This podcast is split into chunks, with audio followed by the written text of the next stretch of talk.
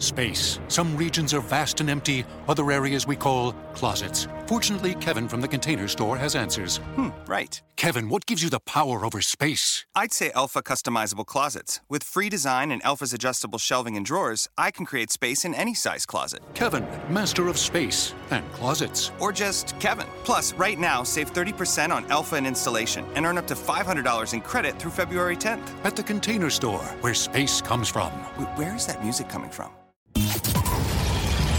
Welcome to Scuderia F1, the podcast that's always up to speed with the latest Formula One news. Follow us on Twitter at Scuderia F1 Pod and subscribe to the show on iTunes and Stitcher. Now, here are your hosts, Mark Daly and Kevin Laramie.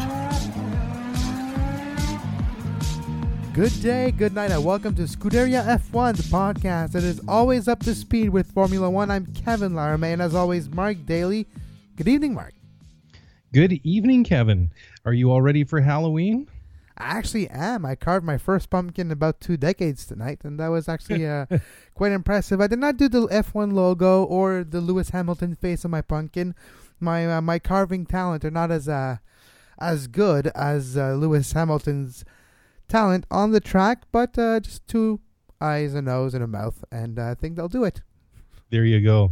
I know some people are uh, completely go over the top when it comes to the Halloween pumpkins and the carvings. And know, honestly, I don't have the dexterity for that. So if nope. I can't even carve a pumpkin, I will. Well, let's just put it this way: I'm not going to be challenging Lewis Hamilton for a world championship anytime soon. But talking about Lewis, he sealed his fifth world title on Sunday in the thin air in Mexico City. Uh, after well, he didn't win the race, and but he didn't need to. He just uh, kept it nice and tidy. He finished in fourth position behind the two Ferraris and Max Verstappen, and that's all he needed to do to to seal the deal. I mean, yeah. it's been a foregone conclusion for about a month. True, but a month. it's, it's been even more than that. But in technical terms, yes, you're right. But ever since we started seeing Sebastian Vettel commit mistakes, I kind of knew. Doesn't matter if Vettel's car is better he can't finish races. He can't finish opening laps. It's been mm. a difficult year. And Lewis Hamilton, his new nickname is really, I think, is fascinating to me. And this is st- started the actual broadcast of uh, Sky Sports, and anywhere you watch your uh, the international feed started with the same little video package where you see a metronome, and uh, Lewis Hamilton, the metronome. That's his. That's his new nickname for me, and that's how he won a championship by having a constant speed, a constant speed, and the speed in this conversation is results. Constant yep. results all season long gives you a championship.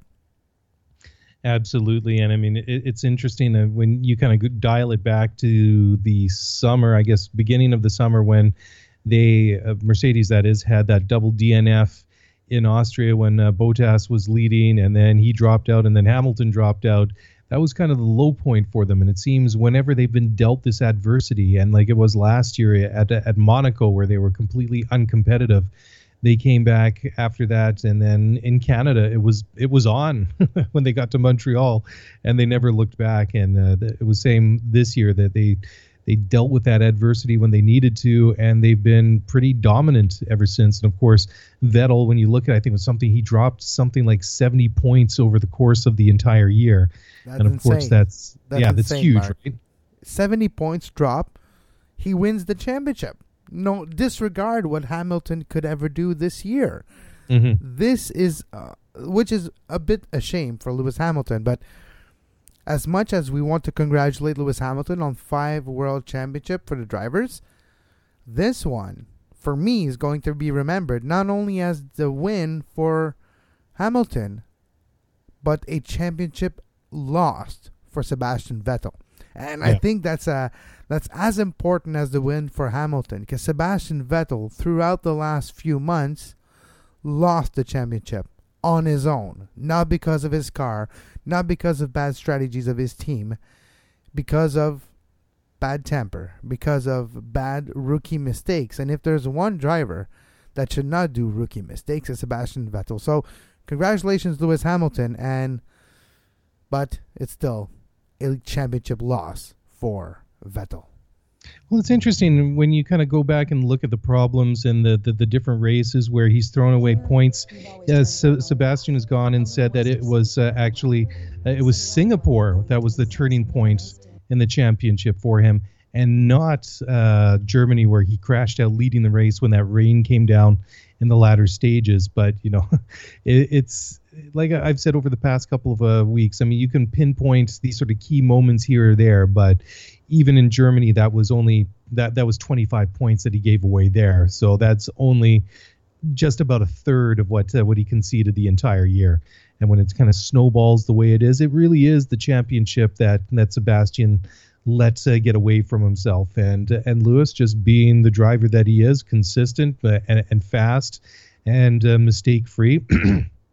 excuse me and, and, that's that's what he just needed to do. I mean it's not the old days in, in formula one where you have like a six race season like they did in the, the 1950s yeah. okay, maybe it was a little bit more than six but i mean it's 21 grand prix. I mean we've been going at this thing now since the beginning of march of this year and we still have another month to go basically. I mean we're still going to brazil in, in uh, the, the week after next and then it's abu dhabi excuse me at the end of the month.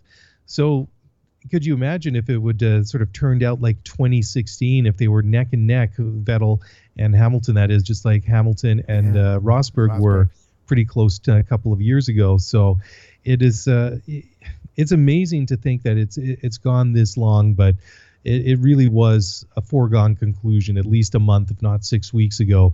And uh, really Sebastian is going to be thinking about all the uh, the, uh, the, the the points that he threw away, and you, you could tell you, you could tell after the race on Sunday, despite finishing second, to doing everything he needed to do. I mean, nobody was really a match for the Red Bulls, no. or well, especially they weren't a match for Max Verstappen. But you could tell that the reality was really starting to set set in for Sebastian Vettel. That since it was yeah. finally uh, a done deal that he, he, was, you know, no longer in contention. It was Lewis's title.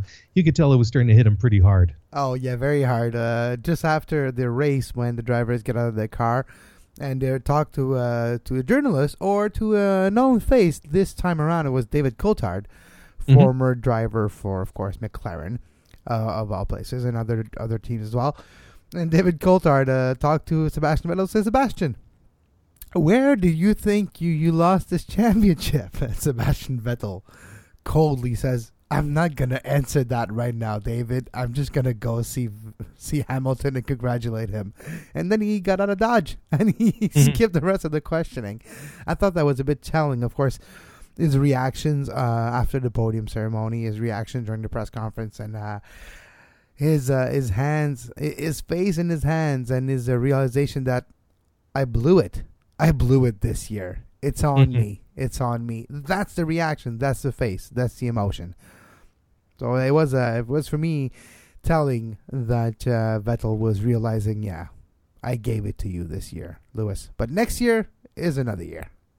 Well, that's the thing, and I mean, in fairness to Ferrari, I mean they have not been quite there over the past couple of years compared to Mercedes. I mean, they made a big step forward last year where they were more competitive and uh, winning quite regularly. But this year, I mean, it, has been back and forth between Mercedes and Ferrari. But it was just that that that time after Monza, after the Italian Grand Prix, is where Mercedes was just able to step it up another level and they were really able to to deliver. I mean, Ferrari just didn't have the pace to match them until they took the new pieces off the car and put the old pieces back on that seemed to work uh, much better. So that was uh, an interesting bit or uh, a point in the season that the the aero upgrades that Ferrari had made later yeah. in the season actually hurt them more than uh, than, than was supposed to help them. But it uh, it it was also I think one of the the moments that must have been sort of uh, kind of struck home, I think, for Sebastian Vettel is right at the end where they have the podium in that stadium section, the old baseball stadium at uh, at the uh, Autodromo Hermanos uh, Rodriguez, and so the first three cars, first, second, third, they pull up, and then all of a sudden they pull out this sign, and it's like a, sort of the the world champion Lewis Hamilton, this gold thing, and he sort of pulls up besides there, and it's like, yeah, that's that's pretty real. That's gonna sort of like you're gonna hit home too. pretty hard right there could you have waited till I walk away till putting the sign? Could you have waited till I actually tasted defeat before celebrating the champion? Well, but eh, it's all it's all fun and games, right? It's part of the job. You, you lose, and uh, the other guy is going to be celebrated right in front of you. But but just speaking speaking of celebration, Mhm. Max Verstappen won his fifth Grand Prix, fifth race in his career, second straight win in Mexico.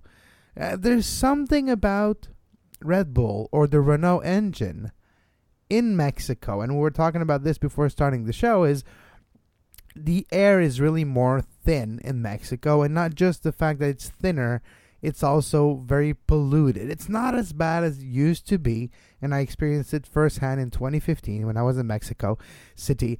But it is thinner. You can actually feel it. If you walk just a few flight of stairs or just walk uphill for about five minutes, you're like, oh yeah, uh, yeah, I can feel it. So for a car going at those speeds, and with the over reliance on aerodynamics that those cars do possess, the fact that the air is thinner does give advantage to a powerful engine. And if the rest of the aero is just okay, you have a good car. And we've seen Ricciardo getting the pole, and we've seen Verstappen winning the race with a great move in the first lap. And he was there. He was a bit not a daredevil, but he was daring, making sure he had the inside track on Lewis Hamilton there, and just squeaking by. And he wasn't uh, really bothered after that point. But I, there's something to be said about the performance of the Red Bull in Mexico. Absolutely, and also um, Christian Horner, the uh, team principal at uh, at Red Bull, also said after the race that credit where credit is due, and Renault was able to deliver the goods as well. I mean, you look at it was a, a Red Bull front row lockout. When was the last time that we've said that? I mean, not 2013. I think it's the first time Exactly. since 2013. Yeah, and we've never said that on this show because the show wasn't around in 2013. So it was a first, but it, it wasn't just the two Red Bulls. If you look a little bit further down the grid in seventh and eighth, you had the two Works Renault cars. Nico Hulkenberg and Carlos Sainz were were right, uh, were, well, pretty close time wise.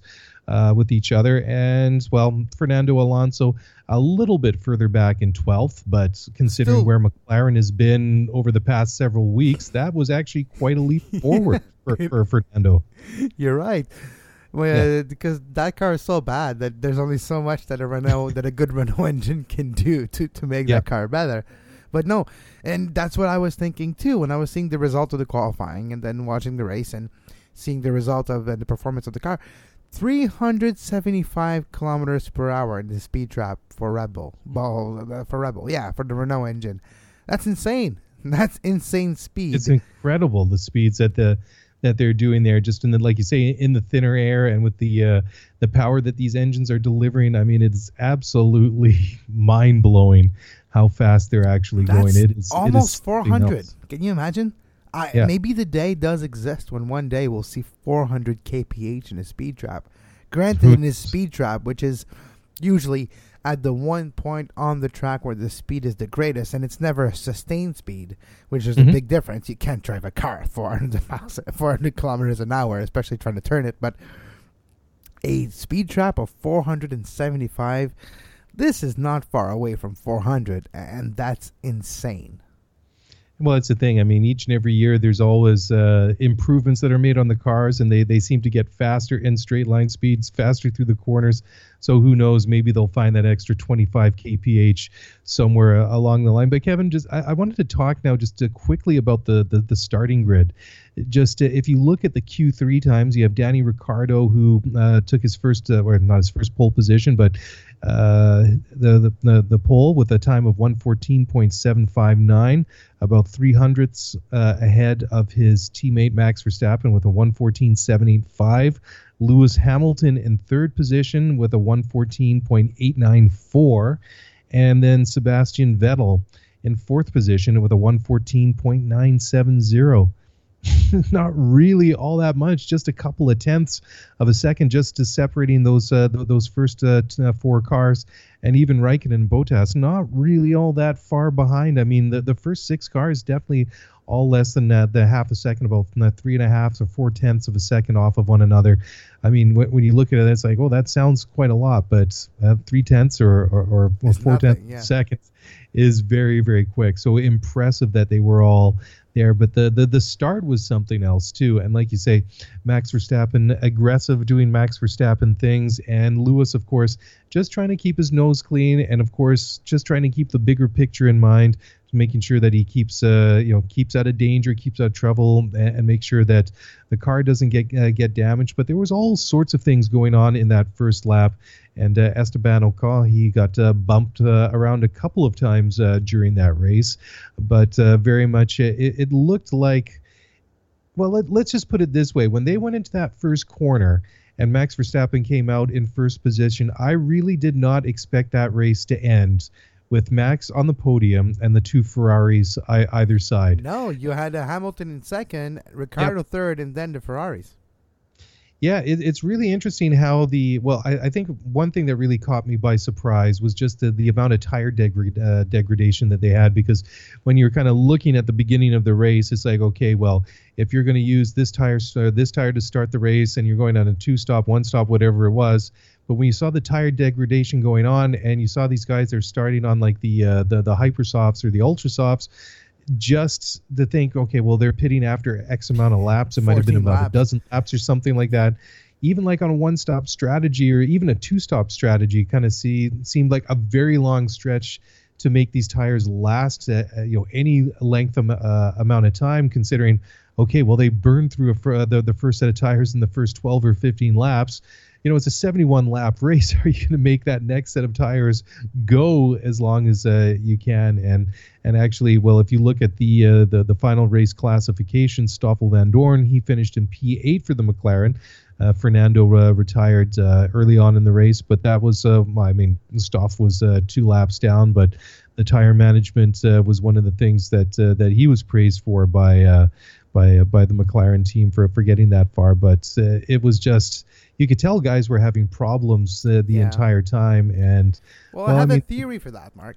I have a theory for why uh, tire degradation and weird tire behavior throughout the weekend we see, and it does have to do, in my mind, with the thin air, with the over reliance of those cars with aerodynamics and how the the aerodynamics on the cars generate downforce on the tires. Because if you create downforce, it still relies on the one point of contact of the car with the track, which is the tires. And mm-hmm. if there's a bit less downforce, the tires will react differently than usually or than you anticipate. And of course, they anticipate this, but it's a, it's a tough mathematical uh, equation to trying to get the right pressure of air to uh, on the tires, yes, but to get the right density of the air at this altitude, uh, at a mile high, where Mexico is, and to Mexico City, and to get the right equation of okay, so we have less downforce generated by this. Can we generate a bit more downforce mechanically with the springs and the suspensions to counterbalance that? And, and it's all a lot of equations that could explain, for me at least, and maybe I'm erring here, but I think it has something to do with those tire degradation. Is the fact that because there's a bit less downforce for everyone, mm-hmm. the cars that are over reliant on downforce might see a bigger problem with the tires, and I think that was the case for the Mercs in this one, and I think it might have been the case for others too, and it could explain the weird tire behaviors we have seen throughout the weekend in Mexico. Well, basically, uh, to sum up what you're saying, or at least this is how I'm interpreting it, is uh, saying by the the lack of downforce caused by the thinner air is making the tire the the, the grip a less, little less efficient and not getting that sort of the, the same maximum amount of contact that you have between yep. the asphalt and the rubber. So in effect, you're getting like a little bit of uh, wheel spin or, or slippage or whatever you are, and from there the uh, the the, the rubber's starting to, to come apart. I mean, we, have seen at other races this year where the tire deg was uh, was an issue, but it seemed like everybody was kind of uh, dealing with it. I mean, I mean, it seemed a lot quicker than than usual. I mean, th- this wasn't like somebody running 40, 50 laps on one set of tires. Yeah. But I mean, to see some of like these very soft compounds literally falling to pieces after a dozen or 15 laps was uh, was rather unusual. But talking about things falling apart, Danny Ricciardo again, another DNF. The guy is in. I gotta admit, Kevin, I'm really feeling sorry for Danny Ricciardo. But you know, it's kind of strange. It seems ever since he made that announcement, he's going to Renault. get get get your tinfoil hats on here, guys. Exactly. It, it seems that he's had so many DNFs in the what was it eight in a row now? I mean, this I this past week was a clutch issue that. Uh, that uh, prevented him from uh, winning that race. I mean, he looked like he was on for a podium. I mean, he wasn't he as had a bad fast. start. uh, he did not have the the best of start. No. Hamilton and uh, Verstappen clearly had a better start than him. But uh, you're right. If my tinfoil hat was on, Mark, I could believe that maybe a mechanic here and there, you know, gives the the better of two parts. If there's two identical parts, but one that seems a bit better, here you go, Max. Here you go. Well, you know, Kevin, it's kind of funny. I mean, it's a little bit tongue in cheek there, but it, it is kind of amazing, like just how bad his luck has been. And and Ricciardo himself even said after the race that he's ready to hand over what he's calling a quote cursed car to Pierre Gasly. So I mean, uh, Ricciardo is definitely thinking about 2019, and he must just be dreading these last two races in Brazil and Abu Dhabi, considering the luck that he's had. I mean, I think he just wants to finish a race now. I don't think he cares where, where he finishes. I think he just wants to see a checkered flag. I think he just wants the season to be over. Quite frankly, doesn't even Yeah. like you know at this point, two DNFs means two short Sundays of work. I can go back home a bit early. Maybe that's the the goal too. But uh, there's a lot of travel involved in the next month too for F1 drivers, right? Because they're leaving Mexico City, back to Europe. Most majority of them back to their home in Monaco, wherever they live. Majority of them is in Monaco because of tax purposes, of course. So uh, a lot of them going to back to Monaco and then travel back to Brazil in about a week and a half time. Yeah, and then after that, uh, we got a couple more weeks uh, between the Brazilian Grand Prix and then the, the the season finale in Abu Dhabi. So definitely a lot of frequent uh, flyer miles are going to be racked up over the next uh, month or so. And well, you know, e- even though that Lewis has wrapped up the drivers' championship, there is the the, the, the matter of the constructors' championship still to um, you know for for the two teams. I mean, Lewis, of course, he's 358, 294 mathematically. That was a, a done deal, but the constructors is a little bit closer between uh, Mercedes and Ferrari. Silver Arrows are on top with 585 points.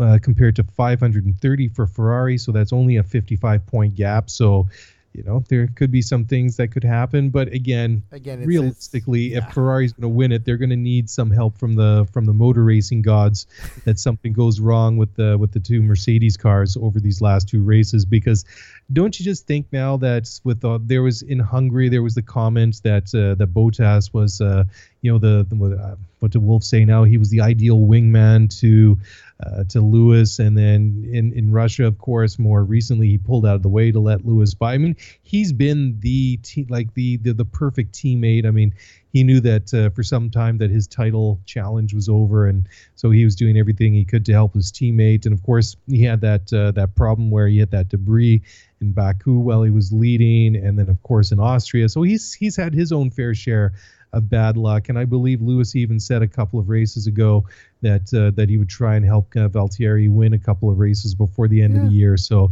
I think that's what Lewis is going to do. I think he's going to be I, he's going to be the ultimate teammate now. He's going to try and help uh, Bottas win a couple of races, and of course try and help uh, Mercedes win another. Uh, constructors championship, which would be what their fifth in a row, something like that. it would be, I think, their fifth in a row. So Yeah.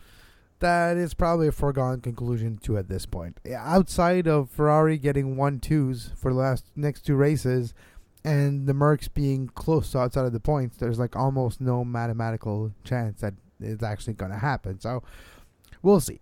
We mentioned Renault how they were good. Uh, the engine in this one, Red Bull, of course, winning this race and getting the pole with Ricciardo, winning with Verstappen. So it bodes well for the future for Renault. And even Renault, the works team, finished sixth with Hulkenberg here, and they weren't lucky for Sainz, but at least finished sixth with Hulkenberg.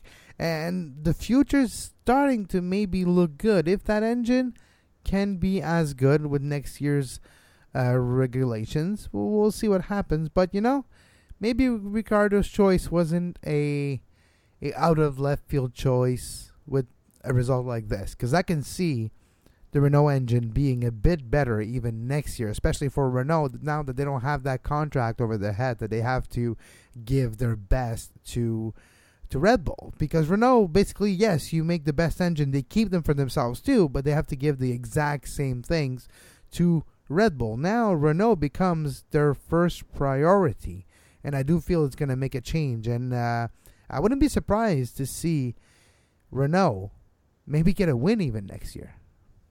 Well, the thing is too that um, since Renault has come back into the sports, and well, of course they had that uh, that that first year back that uh, it was basically a Renault badged Lotus. So I mean that was a transition year, but I mean we have seen them improve over the past couple of seasons. But the one thing that they've had is they haven't had a top driver.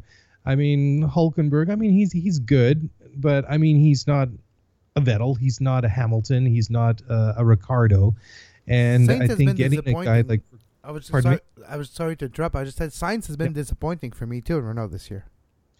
Yeah, I mean that that too has been an interesting situation. Just the way that all sort of, I mean, it was kind of like the I guess the quintessential Formula One politics thing last year, where you had uh, Honda who had spent a lot of money to come back into Formula One and uh, partner up with McLaren. Of course, we don't need to go back and revisit that soap opera for too long, but of course. Uh, when when they did get back to F1, the the engine wasn't all that great. There was reliability issues. They were down on power, and uh, McLaren is just was bashing them all over the place and ended up breaking that contract with them the first uh, moment that they had. And I think that's the the only reason that they went uh, to Toro Rosso was I, I'm sure that behind the scenes there was somewhere some someone in Tokyo made a phone call to someone in Formula One saying, hey, you know, well, we spent a lot of money to to you know to uh, invest in our this Formula One engine program, and if we're without the opportunity to supply a team for for 2018, I mean that's that's a huge problem for us, and you know we'll never maybe we'll never come back again, something like that. I mean you can imagine that sort of conversation being had. So of course uh, then there was uh, some some discussion at some point that they were going to supply Sauber, then that didn't happen, and then. Uh, they uh, went to go and supply Red Bull, sorry, not Red Bull, but uh, Toro Rosso, and then ultimately this year Red Bull themselves decided to take on the the, the Honda engines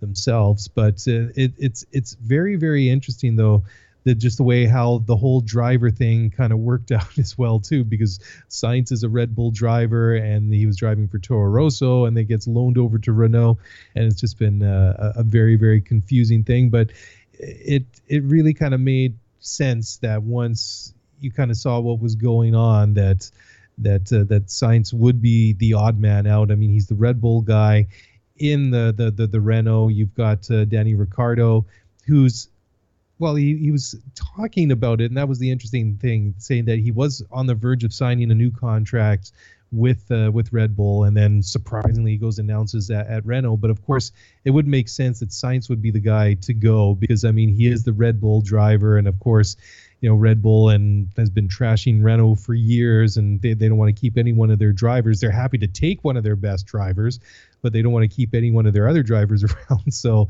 but he has been, I mean.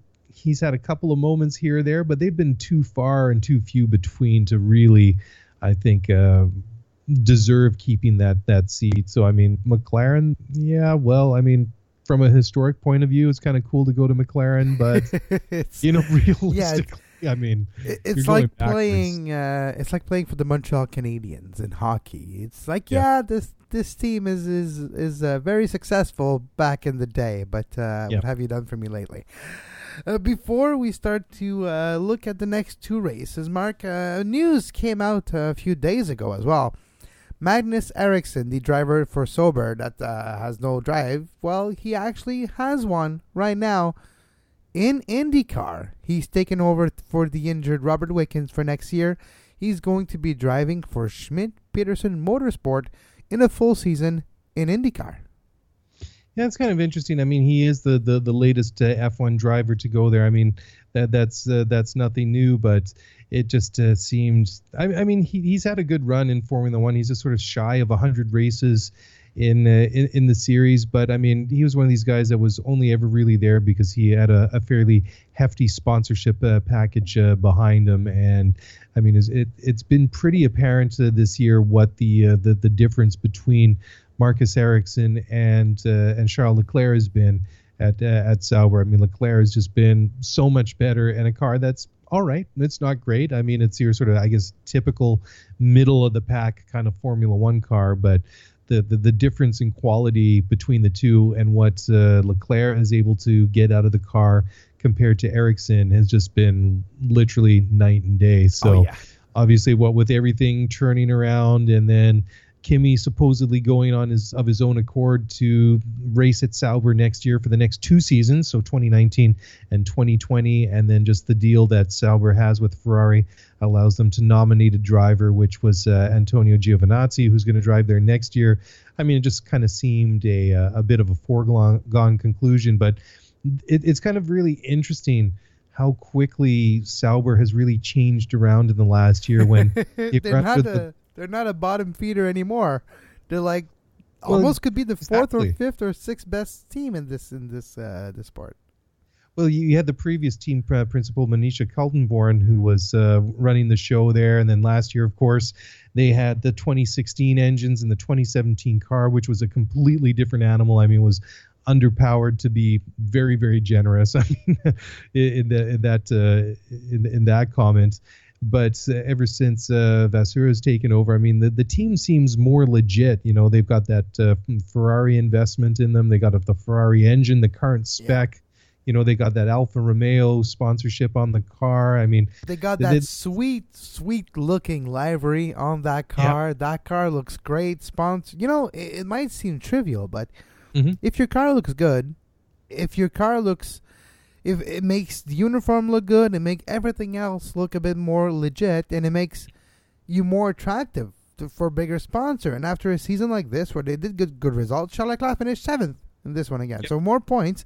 Ericsson ninth. So you get a lot of points still for a team like Sauber. The the hunt for sponsorship for the next couple of years is going to be easier. And when you're your good driver gets signed by Ferrari, it's it's another good look on you, and it gives you more ammunition for negotiations, where it's easier to convince a French sponsor to be like, you know what, I'm going to take the plunge with you instead of going with Williams because, well, you guys are better.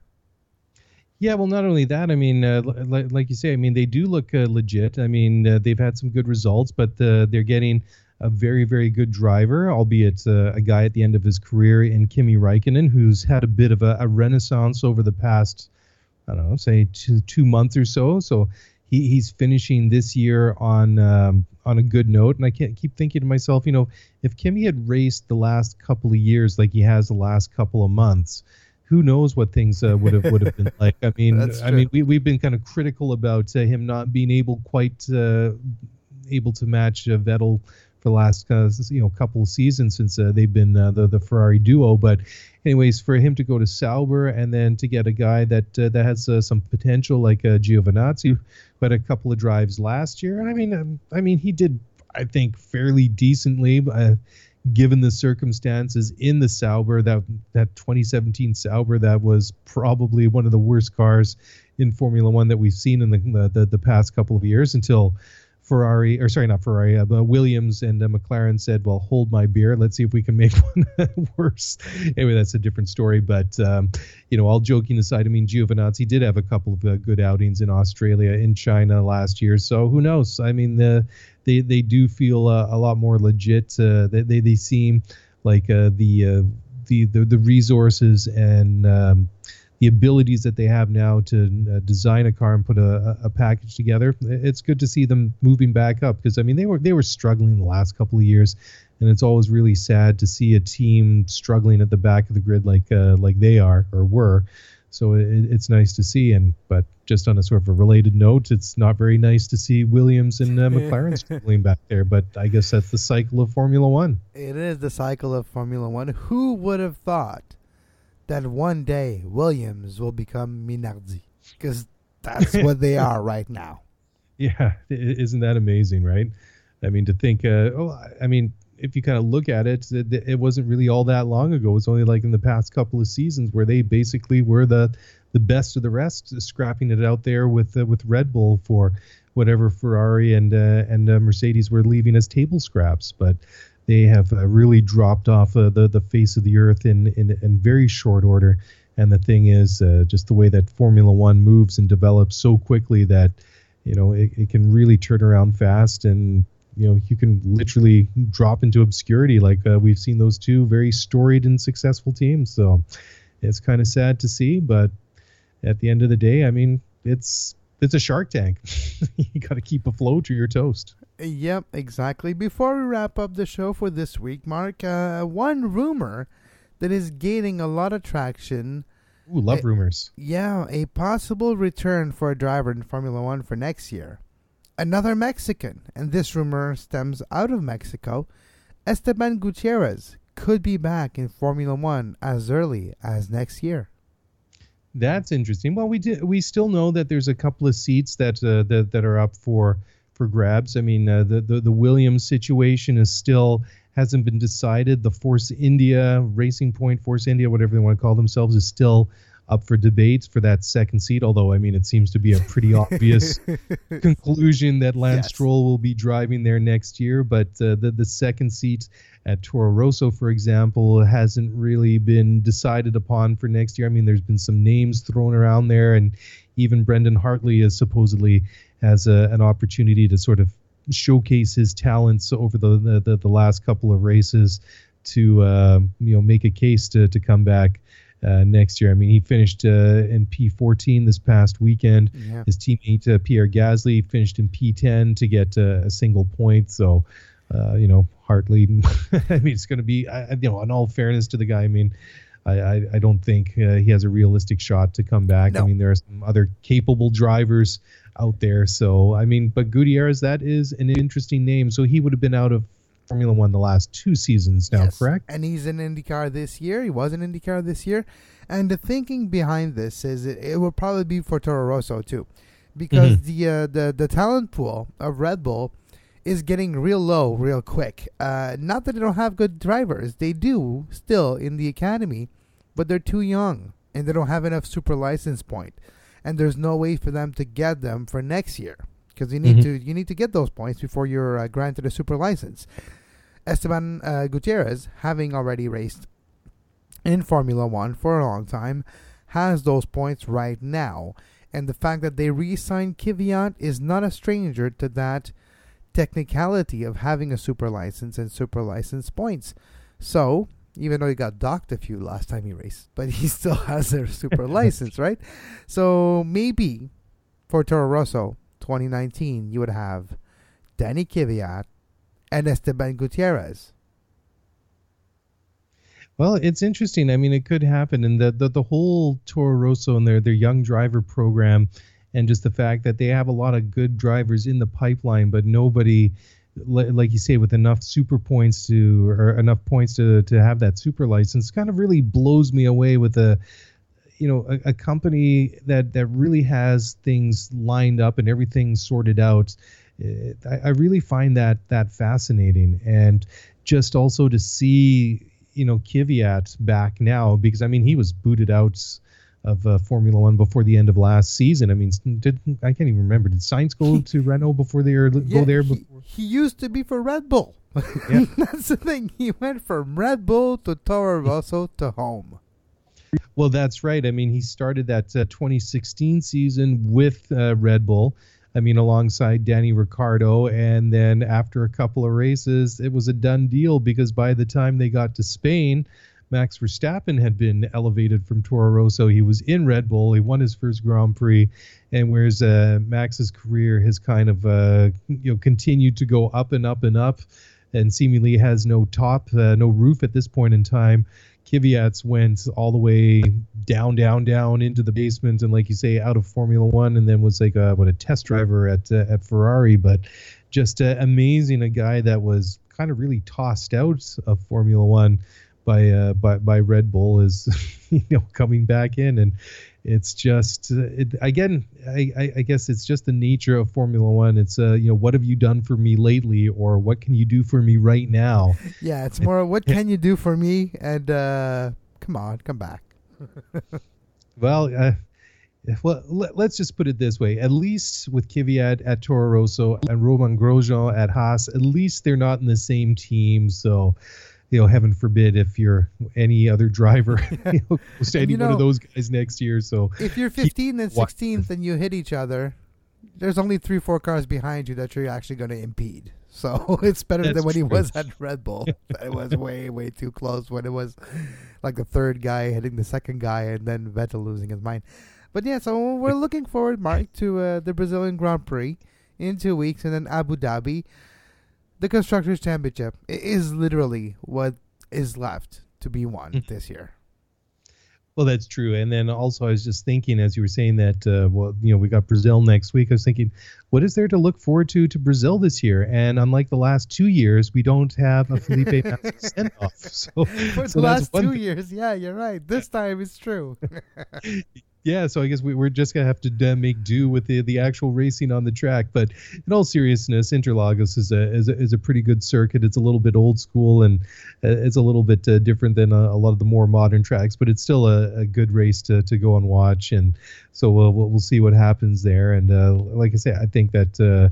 This is going to be one. If you're going to put money down on someone to to win this one, I, I'm going with uh, with Valtteri Bottas. I mean, That's a good did- pick. I mean, it, it's still so far down the road. I mean, I don't, I'm, I haven't even looked to see what tire choices the teams are making. We don't even know how they're, what sort of setups they're going to go with. But uh, I I think that Mercedes is going to go all out to help uh, Bottas win that race, and the same in Abu Dhabi. I mean, it's going to be the same story for the next month. Yeah, especially the fact that Toto Wolff at the end of the race in uh, Mexico City, he was so mad about the performance of his car and his Lewis Hamilton that he did not even say anything to Lewis. He did not even say congratulations. Did not even say anything. He just let things are because he was mad. Still, the guy's a competitor and he wants to win every single time around.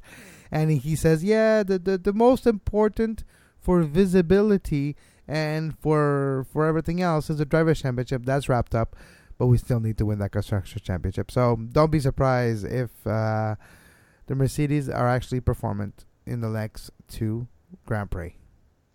Well, considering uh, th- how dominant that they've been over the last third of the season, yeah, well, I mean, it's always hard to bet against them, and uh, why would you start now? So, uh, we'll we'll talk more about that uh, next week. But I think uh, Kevin, that's all I really got for the moment. Me I'm all. I'm all talked out for this week. You know, I got to go back and get the, the the Halloween decorations ready because uh, today's the big day.